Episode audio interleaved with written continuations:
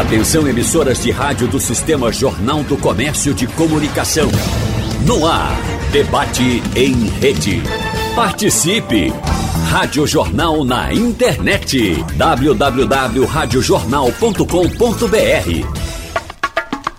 A pesquisa CNT de rodovias 2022, divulgada em novembro passado, mostra que Pernambuco tem pouco mais de 72% da malha rodoviária pavimentada com problemas avaliados como regular, ruim ou até péssimo. Segundo esse levantamento da CNT, são necessários investimentos na ordem de 1 bilhão, você ouviu bem, 1 bilhão, 520 milhões de reais para a recuperação das vias estaduais. No debate de hoje, segunda-feira, nós vamos falar com os nossos convidados sobre o caminho para o interior do estado, as principais vias de Pernambuco, a qualidade nas estradas e, principalmente, as obras necessárias para melhorar a segurança dos usuários. Estão com a gente aqui no estúdio Maurício Pina, ele que é engenheiro civil, professor da Universidade Federal de Pernambuco, UFPE, da Católica também, da Unicap, e integrante do Comitê Tecnológico Permanente do CREAPE. Professor, prazer tê-lo nesse debate, a sua participação, sem dúvidas, é fundamental. Bom dia, Natália Ribeiro, bom dia, Roberta Soares, que está aqui ao meu lado, essa inteligente e brilhante jornalista pernambucana, ao secretário Evandro Avelar, que está lá do outro lado, lá em Fernando de Noronha, participando do debate. É uma honra estar aqui participando desse momento de discutir um problema tão sério para Pernambuco, que é a questão da sua infraestrutura. Verdade. Bom, com a gente aqui no estúdio também, Roberta Soares, jornalista, titular da coluna Mobilidade do Jornal do Comércio. Roberta, que sempre nos faz pensar com as suas provocações, as suas matérias, e sem falar que traz muita informação importante. Bom dia, Roberta, muito obrigada por participar. Bom dia a todos, é um prazer estar aqui. Muito bom. Falei desta dupla querida que está aqui com a gente no estúdio e pelo telefone. Maurício Pina já falava, secretário Evandro Avelar está um pouquinho distante, mas a gente agradece pela disponibilidade de nos atender. Evandro Avelar, secretário de Mobilidade e Infraestrutura de Pernambuco. Secretário, um prazer também recebê-lo nessa manhã. Bom dia. Prazer enorme aí estar falando com vocês aí da Rádio Jornal e com a nossa amiga Roberta e com o nosso colega Maurício Pina. De fato, nós estamos aqui, né, no outro lado aqui do oceano, né, em Fernando de Noronha, tratando de assuntos aqui relevantes para a infraestrutura da ilha, mas estamos prontos aqui para, durante um período, aí, poder responder alguma indagação, para poder voltar aqui para a Assembleia. A gente agradece demais por essa participação, pelo tempo dispensado, secretário. E eu quero dizer para quem está nos acompanhando que a gente está ao vivo no rádio, 90.3 FM, no site da Rádio Jornal, uma live no Instagram também, para que você possa participar, interagir, mandar o seu recado. Nosso WhatsApp funcionando também, 991478520. Principalmente você, que circula pelas vias que fazem caminho para o interior, qual é a sua avaliação dessa estrada que você está utilizando? Tem algum ponto crítico? Manda aí para a gente, nós vamos tentar lhe ajudar. Vamos utilizar dos nossos participantes, do secretário também, para saber se tem previsão de obras. E bom, gente, eu preciso começar falando da 232. Essa via que é super importante e que está sendo, vou utilizar o termo alvo, mas a gente sempre usa para o lado negativo o alvo, né? Mas que está sendo alvo ou objeto de uma triplicação importante, já falamos muito sobre esta rodovia aqui. Agora, secretário, esse é um caminho muito importante para nos levar para o interior. Agora o pessoal está indo para o São João de Caruaru, só que tem muitos gargalos, muitas questões que a gente precisa falar sobre a 232. Primeiro, quero saber do senhor a triplicação, as obras de uma maneira geral, que agora entram naquele trecho de obras de passeio. Agosto vai estar pronto? Qual é a previsão? Veja, a obra, assim, na sua fase mais complexa, que é o alagamento, as três pistas de um lado e numa direção e as três pistas na outra, ela foi concluída. Nós estamos já na fase agora de obras complementares, né? As calçadas, a ciclovia, as passarelas, isso tudo está sendo agora desenvolvido. Então, do ponto de vista do São João, nós vamos ter já uma operação bastante facilitada, né, com um incremento de vigilância, de fiscalização, e vai facilitar ainda mais essa circulação aí pela 232. E a triplicação até a 408, né, vai estar bastante facilitada. Agora, já antecipando aí a sua provocação, a 232 é uma rodovia federal, ela foi concedida ao Estado e nós estamos num processo aí de discussão com o DNIT, o Ministério do Transporte, o ministro Renan Filho esteve aqui, e a nossa orientação, a orientação da governadora, é a gente discutir com o DNIT a reforma da rodovia, né, de Curado até São Caetano, e a devolução da concessão. Essa é uma rodovia federal, e a gente quer que a União receba a rodovia, já com um investimento muito grande por parte do governo do Estado. O governo do Estado, todo mundo se lembra, que o Estado duplicou a rodovia, né, o governador J. Vasconcelos duplicou, né, o governo atual está concluindo a triplicação, e agora nós queremos devolver a rodovia à União para que ela dê seguimento à manutenção da rodovia e à ampliação da duplicação. Já existe um compromisso do governo federal de fazer a ampliação de São Caetano até Arco Verde. Nós vamos elaborar o projeto de duplicação desse trecho. E o DENIT também já está pronto para dar ordem de serviço de São Caetano para Garanhuns. Então nós vamos ter também a duplicação daquele trecho por parte do governo federal. Então eu acho que esse complexo da 232, intervenções agora múltiplas, né, governo do Estado e União, através do DENIT, vai dar uma solução, uma melhoria substancial, né? Rodovia triplicada no seu início, recuperação desse trecho de São Caetano ao Curado, e os projetos de duplicação na direção de Garanhuns e na direção de Arco Verde. Então, com isso, o governo do Estado dá uma lógica, né, um caminho para 232, e vai se debruçar agora fortemente na recuperação, como foi bem dito aí na abertura do programa, vai se debruçar fortemente na recuperação da nossa malha, né, de cerca de 6 mil, 7 mil quilômetros, que precisa de fato receber grandes investimentos. Eu quero já chamar a Roberta para essa discussão, porque a gente sabe, secretário, estamos aqui na torcida para que isso aconteça, porque de fato é uma BR, está na competência do governo federal. Agora, se sabe também que não é a primeira vez que essa tentativa acontece. E aí, Roberto, o que nós podemos questionar? Bom dia, secretário. É isso que a gente queria entender um pouco, porque como é que vai ser feito a questão... A gente sabe que tem uma ação judicial que corre na justiça pelos problemas ainda do dreno da rodovia, ainda da época da duplicação. Como é que o Estado... pretende devolver? Como é que vai ser a arrumação jurídica para isso acontecer, já que a gente tem uma ação? E a outra questão que eu queria aproveitar para levantar é se o Estado agora repassa. Como é que o Estado vai ficar olhando para 232? Vai avançar na questão das discussões de concessão ou simplesmente vai entregar para o governo federal e não vai se envolver mais? Qual é a ideia? Roberto, as duas questões importantes. Primeiro, o processo de devolução da concessão. Nós estamos no processo de devolução de concessão, com assunção por parte do governo federal para que as rodovias sejam mantidas.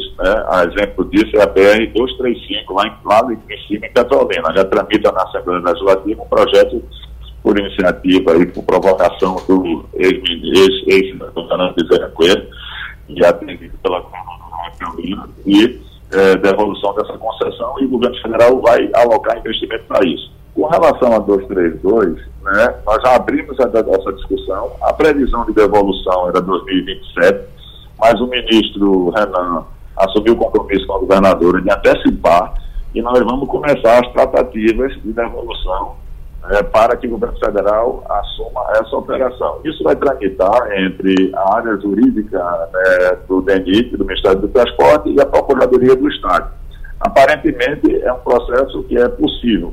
De fato, tem entraves e burocracias, mas não tem uma dificuldade intransponível. A relação àquela ação que existia, que você já levantou isso mais de uma vez corretamente, isso é uma discussão entre o governo do Estado e a empresa executora. Isso vai tramitar na justiça com uma demanda judicial que não impede a devolução da rodovia. Então, nós vamos antecipar de 27 para agora, fazendo os investimentos necessários. O governo federal vai liberar recursos para já iniciar a recuperação da 232, nesse trecho inicial aí do Curado até mais ou menos ali Moreno. Então, esse assunto está resolvido. Com relação ao que vai ser feito, nós vamos discutir isso com o governo federal. A rodovia será federal e a nossa discussão é entre o governo federal manter, aplicando recurso orçamentário, ou fazer uma concessão. Eu acho que o que se mostrar mais efetivo por parte do governo federal, do ponto de vista do interesse público, nós vamos apoiar. O importante é que ela seja mantida, né? Ela estando mantida, eu acho que atende o interesse de Pernambuco, do povo de Pernambuco que circula nesse coração central de Pernambuco, que é a favela central de Pernambuco, que é a 10.232. Até porque uma concessão pode resultar num pedagiamento da via. A gente sabe que em Pernambuco existe uma certa resistência com os pedágios. Mas, Maurício Pina, eu quero saber a sua opinião. Se a gente está hoje nesse ponto, falando que sim, é possível, há uma possibilidade, pode se desenrolar logo lá na frente, por que até hoje não aconteceu isso? Veja, Natália, a BR-232 é uma rodovia emblemática para Pernambuco. Eu vou mais além, eu digo que a BR-232 é a mais pernambucana das rodovias pernambucanas. Ela só existe em Pernambuco, porque ela se estende daqui do Recife até o município de Parnamirim, no Sertão, embora ela prossiga, mas com outra denominação, passa a ser BR-316, que ela muda de direção. É uma rodovia transversal, no sentido leste-oeste, por isso que tem o número inicial 2. A 232, ela sempre foi uma rodovia extremamente importante para Pernambuco, que é justamente a ligação da capital com todo o interior do estado. Não é de agora, mais recentemente, que ela foi, digamos assim, tratada pelo governo do estado. Em 1950, quando Agamenon Magalhães assumiu o governo de Pernambuco pela última vez, a situação da 232 era muito crítica. Na época nem chamava 232, depois veio se chamar BR-25, ela se chamava Estrada Tronco Central de Pernambuco. Realmente porque era a rodovia que circula como a espinha dorsal do estado. E na época ela só ia pavimentada até Moreno, imaginem, até Moreno apenas. E o traçado dela não seguia nem pelo Curado, seguia para o Tijipió e Jaboatão. E Agamenon resolveu pavimentar a 232 até Caruaru, não só a 232, mas também a 101, que não se chamava 101, depois veio se chamar BR-11 até Paraíba e até Alagoas, e mais o trecho da hoje BR-408. O estado na época não tinha recursos, já era uma rodovia federal. Uma rodovia federal é aquela que integra o Plano Nacional de Viação, aprovado pelo Congresso Nacional. Pois bem, a 232, embora ela só exista no território pernambucano, ela é uma rodovia federal devido à importância dela no contexto do Nordeste. Para que se tenha uma ideia, a 232 já fez parte do contexto da rodovia transamazônica. A transamazônica iniciava na Paraíba, em Cabedelo, e até o Amazonas, numa cidade chamada Benjamin Constant, e havia um trecho que saía daqui do Recife até Parnamirim e se entroncava com a BR-230. Se você pegar qualquer mapa da época da Transamazônica, apareciam as duas, a 232 e a 230. É uma rodovia realmente muito importante, não apenas para Pernambuco, mas para o país. E Agamenon Magalhães percebeu isso, tanto que quando resolveu pavimentar o trecho, essas rodovias tronco de Pernambuco, ele iniciou a chamada Batalha da Pavimentação, e o estado não tinha recurso, e ele criou tributos. Inclusive, o primeiro pedágio aqui em Pernambuco foi exatamente na 232, numa região ali, depois da localidade de Bonança, chamada Itamata Mirim, em que ali funcionou o primeiro pedágio em Pernambuco. Inclusive, quando circulou aqui o primeiro pedágio aqui no Paiva, o jornal publicou que era o primeiro pedágio de Pernambuco. Eu mostrei que não era, que havia um pedágio anterior lá na BR-232, eu tenho até foto dessa praça de pedágio dentro do livro que eu vou lançar em breve sobre a história da BR-232. Então, a BR-232 tem toda essa importância. A questão, ela é uma rodovia federal e continua sendo federal, ela não passou a ser estadual. Embora o estado tivesse investido recursos dela na década de 50, ficou mais ou menos equilibrada a participação do estado com o governo federal na década de 50, embora ela fosse uma rodovia federal. Inclusive, houve governador que dissesse: Pernambuco vai continuar a se coser com suas próprias linhas, mesmo que o governo federal não invista na 232, porque sem a 232 não haveria como o progresso chegar ao interior do estado. Imagino que era Pernambuco em 1950, com a pavimentação só chegando até Moreno. Eu fico imaginando que era governar o estado que você não conseguia atingir Caruaru com facilidade, registrava-se 5 horas de viagem para Caruaru, isto quando as condições da estrada permitiam no traçado da Russinha, ali na Serra das Russas, no traçado antigo. Imagino que era governar o estado sem conseguir chegar em Salgueiro, Serra Talhada, Petrolina, Araripina. Realmente era uma dificuldade muito grande, não havia rodovia que permitisse essa ligação. E no dia 23 de dezembro de 2002, eu me lembro do dia que eu estava em Brasília nessa ocasião, que foi assinado o convênio de delegação da União ao estado, para que o estado investisse na BR-232. Isso foi acertado, na sua opinião?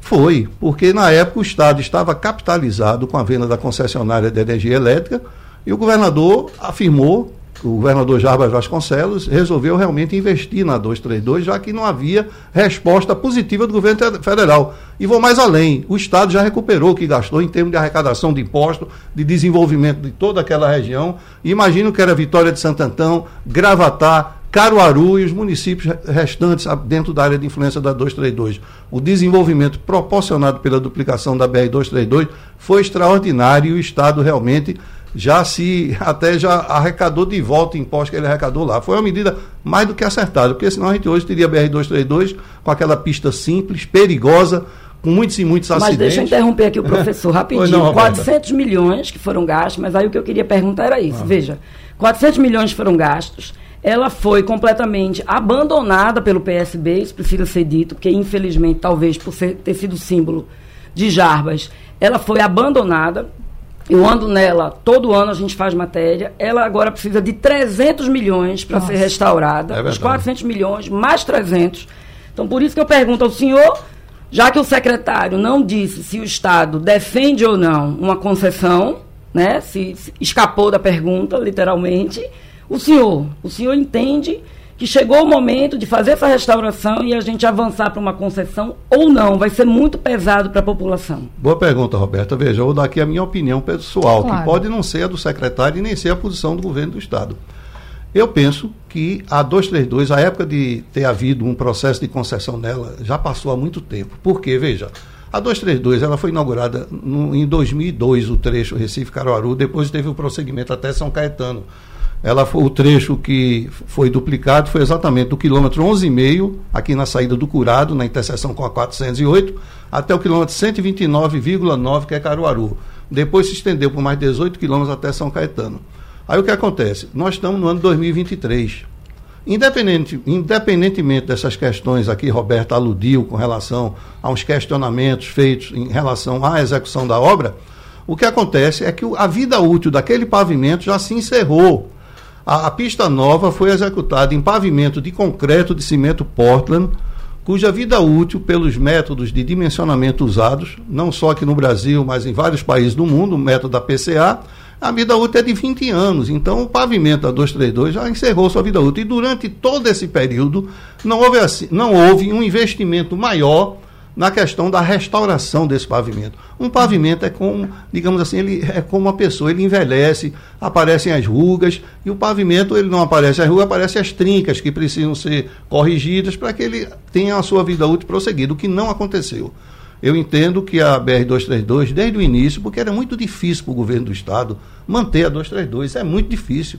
Pernambuco é um Estado que não dispõe de muitos recursos, então, no meu entender, isso é uma opinião muito pessoal, pode não necessariamente ser a do secretário, a concessão da BR-232 deveria ter acontecido há muito tempo, porque o Estado, na verdade, não tem capacidade financeira de dar condições satisfatórias à 232. A situação dela, em termos de pavimento, em termos de sinalização, hoje realmente é precária, não é a condição desejada. Ela, digamos assim, foi entregue numa condição e realmente hoje ela não tem condições adequadas. E o investimento privado, como acontece em várias rodovias no país, muitas vezes fala assim de concessão. Veja, inclusive tem um assunto que eu falo em sala de aula para os alunos sobre esse regime de concessão. Às vezes, quando fala assim em concessão pedágio, as pessoas reagem. Ah, mas vai pagar pedágio, mas é uma questão de discutir. Veja, eu vou dar um exemplo. Hoje, nenhum de nós aqui paga um centavo pela manutenção da Ponte Rio-Niterói. A Ponte Rio-Niterói faz parte de uma rodovia federal. Ela é pedagiada. Se ela não fosse pedagiada, todos nós aqui, todos os brasileiros, estariam pagando pela manutenção da Ponte Rio-Niterói. Mas não é assim. Paga quem dela se utiliza. Utilizou, paga. Não utilizou, não paga. É o mesmo caso da concessão.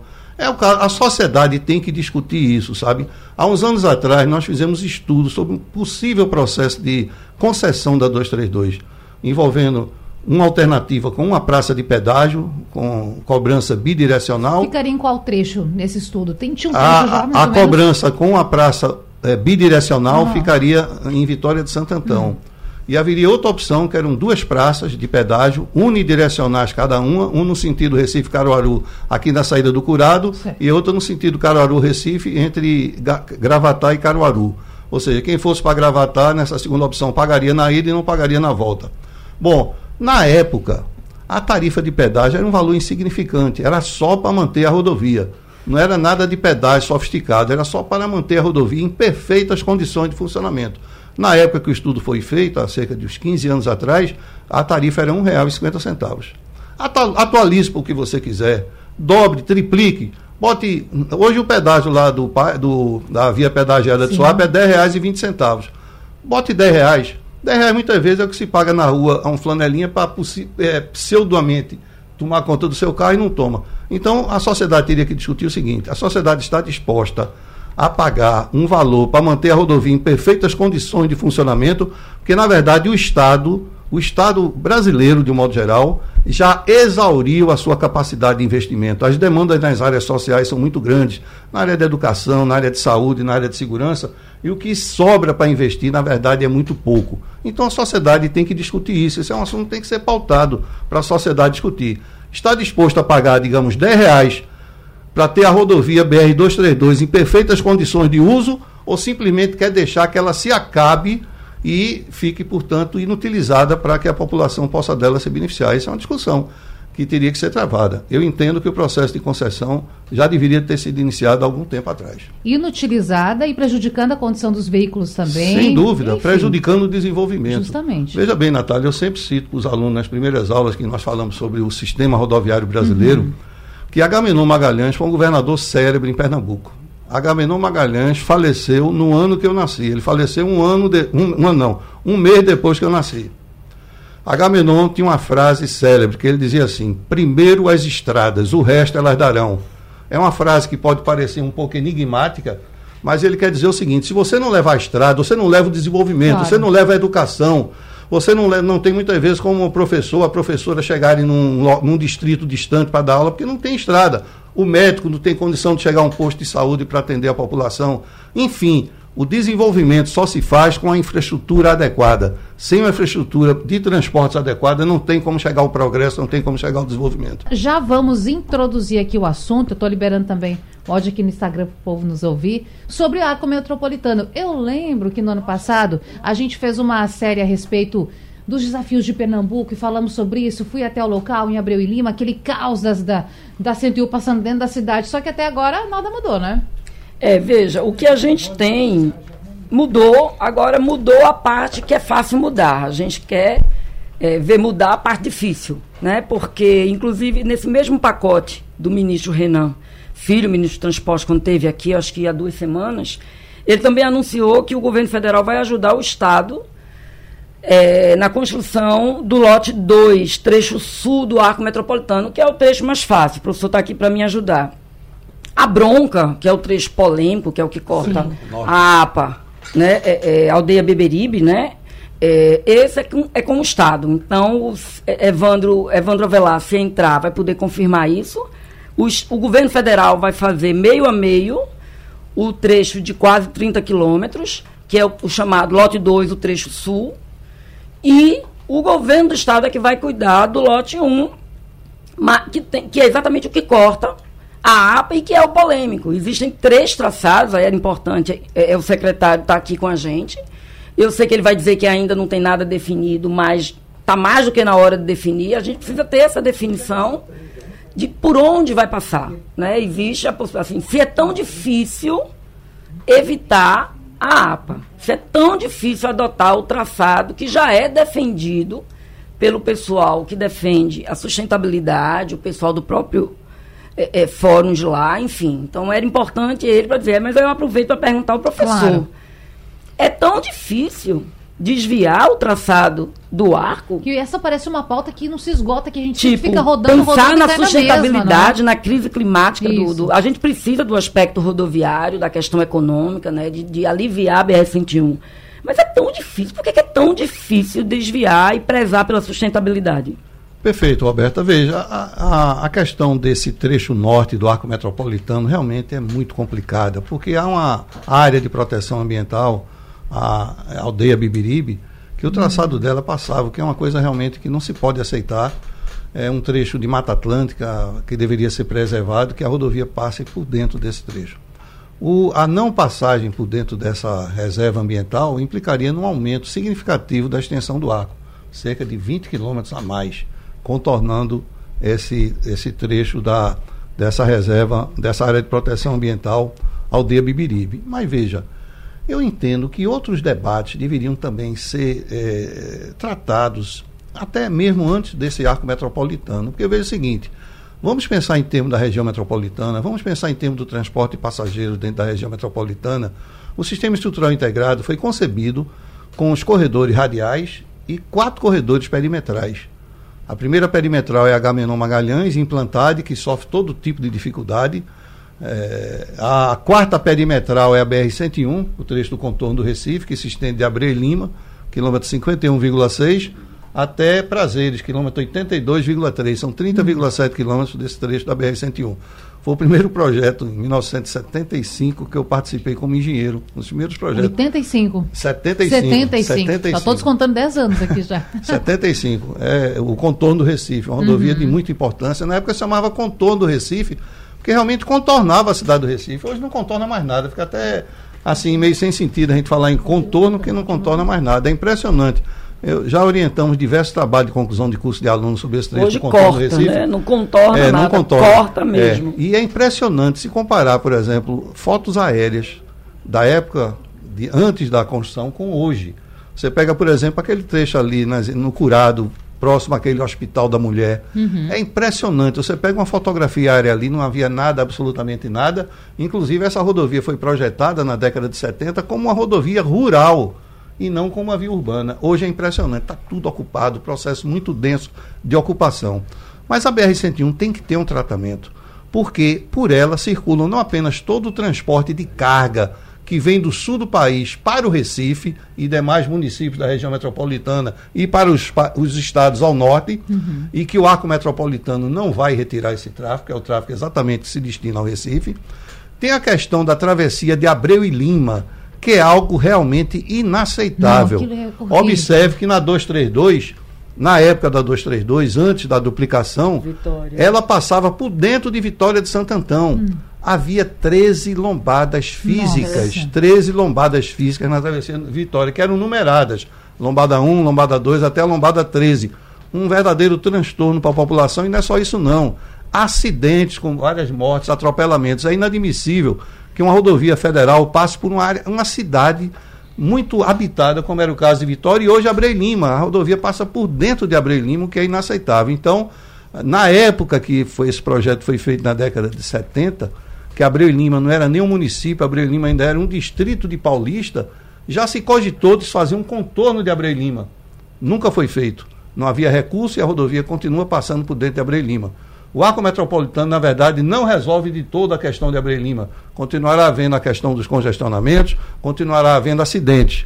E pela BR-101, esse trecho do contorno do Recife, circulam das mais importantes linhas de ônibus aqui da região metropolitana do Recife, a exemplo da linha Barro-Macaxeira, que hoje opera com 30 ônibus, e quanto mais ônibus você bota, mais gente aparece, porque é uma linha perimetral importante que liga a estação do metrô do Barro até o terminal da Macaxeira. Então, toda a linha perimetral é forte, é muita demanda, porque ela tem essa grande capacidade de articulação. Então, veja, a segunda perimetral não foi ainda implantada como um corredor de transporte de massa. A terceira perimetral não foi ainda implantada como um grande corredor de transporte de massa. Então, veja, em 1984, isso tem quase 40 anos atrás, quando na época nem cabelo branco nós tínhamos, a gente participou exatamente desse grupo, da concepção do SEI, o que é que acontece? Foram concebidos esses 4 corredores perimetrais, dos quais hoje só 2 realmente funcionam, e mesmo assim com as limitações. A segunda perimetral não foi ainda executada da forma que deveria ser, nem a terceira, nem a segunda. Sobrecarrega a primeira. Quando, por exemplo, você pensa em se deslocar do norte para o sul, o que é que vem à sua cabeça? Ou você vai pela Agamenon, ou vai pela BR-101. Ninguém imagina usar a segunda nem a terceira perimetral, simplesmente porque elas não existem. Aliviaria muito as duas. Então, eu entendo que, na pauta das prioridades, nós temos que pensar muito nesses corredores perimetrais, porque, além de beneficiar o transporte de carga, beneficiam, em especial, o transporte coletivo de passageiros. Mas o senhor não tira o transporte pesado da BR, ele não vai poder usar essas duas perimetrais que faltam. Nem todo o tráfego pesado. O senhor sugeriria o quê? Que não fizesse mais o arco? Não é bem isso. É que a gente teria outras prioridades. Eu falei aqui o caso da segunda perimetral. Veja bem, são 4 perimetrais, hoje, concebidas. O arco seria a 5ª perimetral. Sim. Se a gente não tem nem a 2ª nem a 3ª, como é que a gente está pensando na 5ª? Se a 1ª e a 4ª são deficientes, a Agamenon tem suas limitações, a BR-101 tem suas limitações. Então, por que a gente não pensa em melhorar as condições das duas, dentro de uma pauta de prioridades, para depois pensar no arco? O arco, Roberta, eu escuto falar desse arco metropolitano há mais de 20 anos.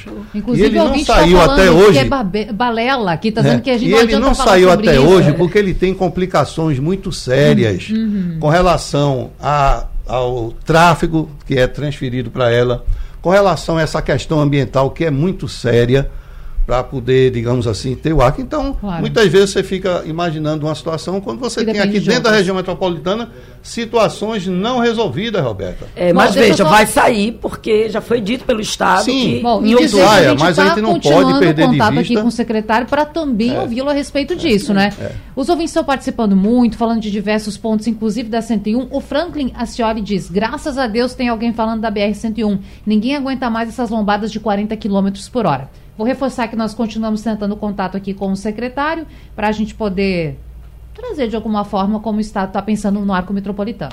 Mas essa questão que o ouvinte colocou, veja, preciso ter a lombada, a redução de velocidade, exatamente por esse caráter urbano que ela adquiriu. Ela não é mais uma rodovia, ela é uma avenida que a gente deveria jogar bola, porque ela já virou tão próxima da cidade. Então imagine... Ele está passando de carro, mas imagine o pedestre que precisa fazer, a quantidade de pessoas que descem, o professor acabou de citar, uma das linhas de maior demanda do sistema, imagina a quantidade de pessoas que descem na rodovia, que precisam fazer a travessia, se não tivesse essa lombada, esse redutor de velocidade para 40. E é para 40 para poder permitir que as pessoas atravessem, já que não pode botar um semáforo, né? Veja uma medida que era para ser adotada, inclusive foi concebida há um tempo atrás para ser implantada na BR-101, nesse trecho do contorno do Recife, que era o BRT. O BRT ia circular num canteiro central da BR-101, totalmente segregado das duas pistas, oferecendo conforto para a população. Mas o BRT de lá da 101 morreu, nunca chegou a ser implantado. Eu só estou dando um exemplo de como a gente tem que pensar nessas intervenções aqui, mais na área urbana, que beneficiam diretamente a população. Porque muitas vezes você fica assim, imaginando essa questão da 5ª perimetral do ar, quando você nem resolveu os problemas mais próximos. E o peso que é a BR-101 para o nosso sistema de transporte público coletivo. Olha, eu vou dar um exemplo aqui. Orientei mais de 50 trabalhos de conclusão de curso na Universidade Federal de Pernambuco e na Universidade Católica de Pernambuco sobre a BR-101. Porque eu nunca me conformei com o fato de ali na frente do campus da cidade universitária passar a BR-101 e acontecer uma quantidade imensa de acidentes. Eu vou dar só um exemplo. Trecho mais crítico da BR-101, na época era o quilômetro 68. Essa quilometragem da 101 é assim, a cada mudança, a cada divisa de estado é zero a quilometragem. A 101, na verdade, começa no Rio Grande do Norte, na cidade de Touros, que fica ao norte de Natal, e quando vai passando de estado para estado, zero a quilometragem. Então, o quilômetro zero da 101 em Pernambuco é ali na divisa com a Paraíba. O quilômetro 68 é em frente àquele viaduto da reitoria da Universidade Federal de Pernambuco. Então, havia dados assim, estarrecedores. Durante 10 anos, foi uma época que a gente tinha feito esse levantamento, tinham acontecido 1.302 acidentes nesse trecho. Em 10 anos, em apenas 1 quilômetro da rodovia. Mas não era um acidente simples, não. Era um acidente que tinha exigido a intervenção da Polícia Rodoviária Federal. Ou acidentes com vítimas, ou acidentes com danos materiais. Não era acidente de pouca monta. Se você dividir 1.302 por 10, dá em número redondo 130 acidentes por ano. Se você dividir por 52 semanas do ano, vai dar uma média de 2,5 a 3 acidentes por semana num quilômetro apenas. Se você contar isso para o europeu, ele vai ficar estarrecido. Não é possível que seja assim, que aconteça. Então, eu nunca me conformei. Resultado, todo semestre, a gente colocava os alunos para fazer levantamento sobre a 101, procurando saber...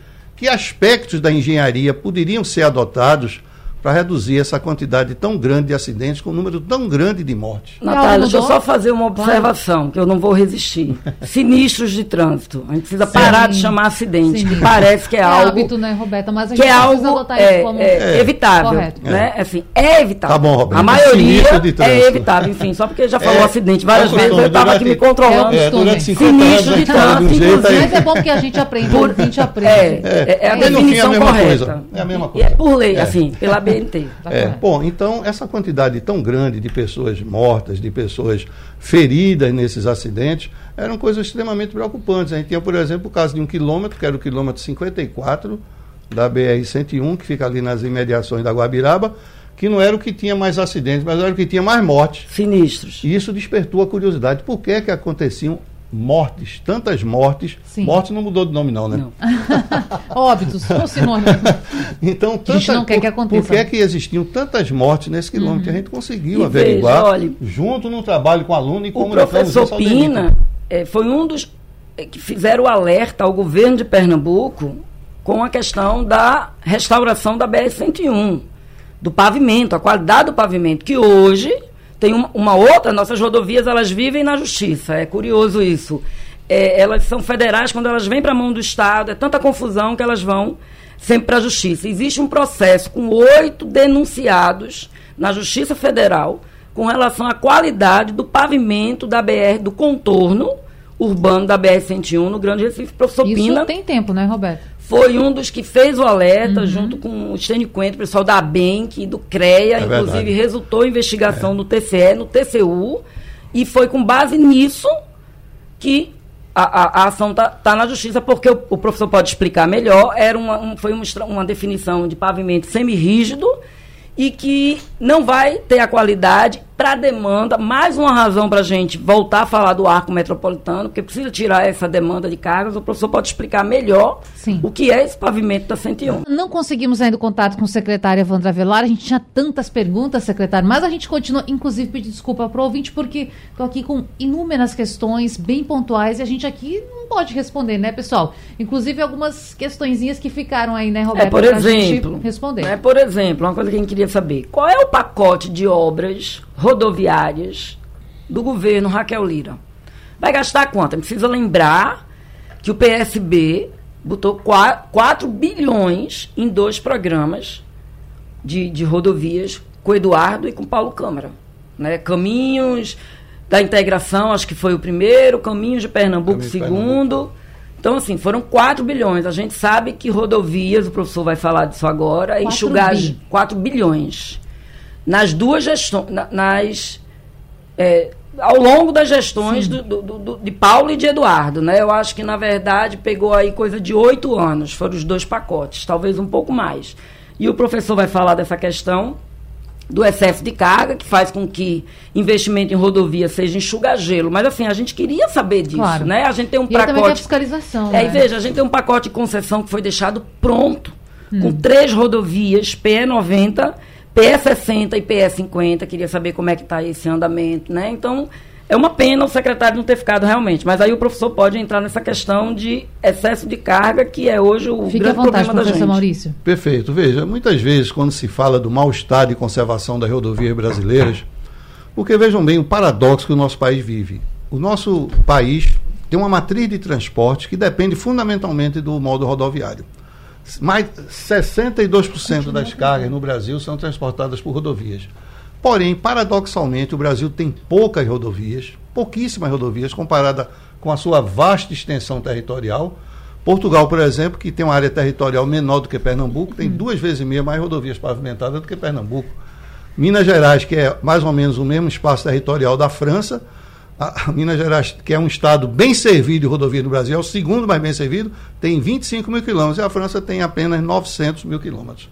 Vejam que diferença que nos separa desses países desenvolvidos. Então, o Brasil tem poucas rodovias, e as rodovias que tem não são de boa qualidade, a exemplo da pesquisa da CNT, que é uma instituição séria, que todo ano publica essa pesquisa rodovias. Pois bem, o que acontece? Muitos dos problemas causados nas nossas rodovias derivam do excesso de peso dos caminhões que por elas trafegam.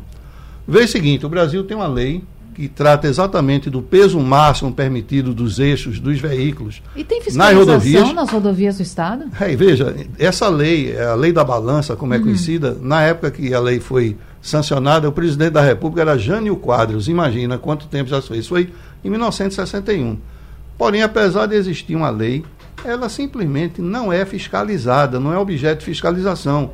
Pernambuco já teve 3 postos de pesagem permanentes, todos fechados, por conta de um acordo que houve numa greve de caminhoneiros em 1998. Os caminhoneiros pediram para fechar os postos de pesagem e assim foi feito. Mas é uma questão mas bem local, não é? 25 anos. Tem outros estados? Não, isso é em todo o Brasil, não é só aqui de Pernambuco, não. E eu vou dar um exemplo. As rodovias concessionadas, isso é controlado, né? As rodovias concessionadas, as concessionárias procuram, junto ao órgão rodoviário, fazer a pesagem, porque ela sabe que o excesso de peso vai danificar o pavimento, quem vai pagar a conta é ela, então ela procura fiscalizar. Eu vou dar um exemplo. A PE90, que Roberta Soares aqui citou há pouco. A PE90 é uma rodovia muito importante para Pernambuco, ela sai da BR-408 em Carpina e faz Carpina, Limoeiro, Surubim e Toritama. O que acontece com essa rodovia? Em 2020, foi exatamente, está fazendo 3 anos, estávamos com um curso de especialização na Universidade Católica, mesmo ministrado lá algumas disciplinas, e tinha 3 alunos que manifestaram interesse em estudar essa questão da influência do excesso de peso dos caminhões sobre a vida útil do pavimento.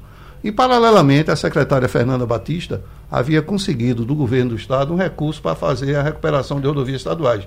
E conversando com ela, a Fernanda é uma engenheira muito atuante, foi secretária, sim, foi aluna nossa na Federal. Aí eu disse a ela que, Fernanda, a gente tinha que procurar ver essa questão do excesso de peso dos caminhões, porque senão, antes de terminar o governo, as rodovias já estarão todas danificadas.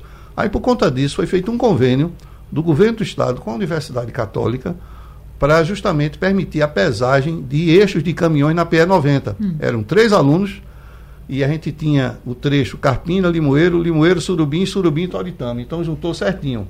Cada aluno ficou responsável por um trecho.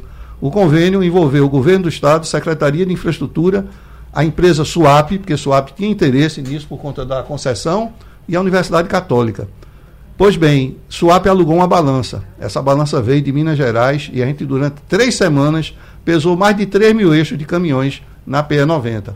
Veja as consequências disso, uma quantidade imensa de excesso de peso. E eu vou dar um exemplo da conclusão final dessa pesquisa, só para que se entenda bem, de uma forma bem didática. Se um pavimento da PE90 tivesse sido dimensionado com a vida útil de 10 anos, com 2,7 anos, quer dizer, com menos de 3 anos, o pavimento já teria tido a sua vida útil encerrada devido ao excesso de peso. Então, é uma coisa inadmissível que acontece no nosso país de não haver realmente essa fiscalização com relação ao uso da rodovia.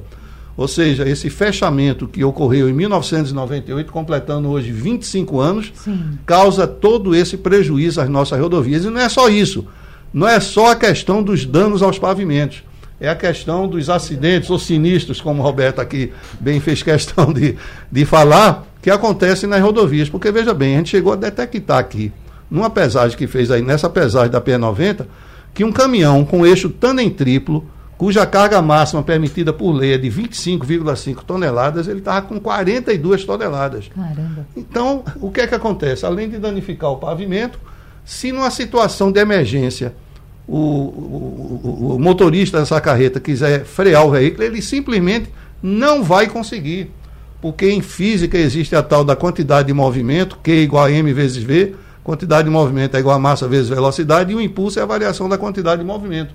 E é o impulso que causa exatamente o dano. É por isso que desastre de trem, por exemplo, é coisa muito feia. Morreram agora mais de 200 pessoas na Índia, num desastre de trem lá.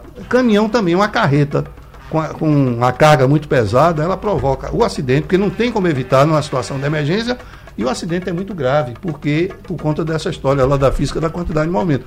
Então, como é que você pode projetar um pavimento para 10 anos e ele durar menos de 3 anos, por conta do excesso de peso que não se fiscaliza, e causar tantos sinistros nas rodovias como esse tipo de veículos causa? É um prejuízo muito sério para a sociedade, que isso tem que ser discutido. Gente, eu quero pedir desculpa para o nosso ouvinte, porque nós tínhamos aqui várias questões que não conseguimos responder. O ouvinte perguntou da PE22 em Paulista, que dizer que está se acabando, quando vai sair o arco metropolitano, entre tantas outras questões.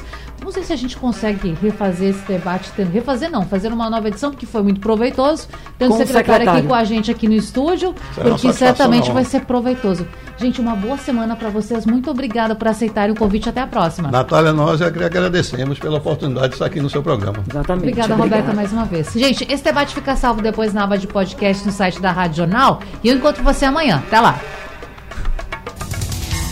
Sugestão ou comentário sobre o programa que você acaba de ouvir, envie para o nosso WhatsApp 99147 8520.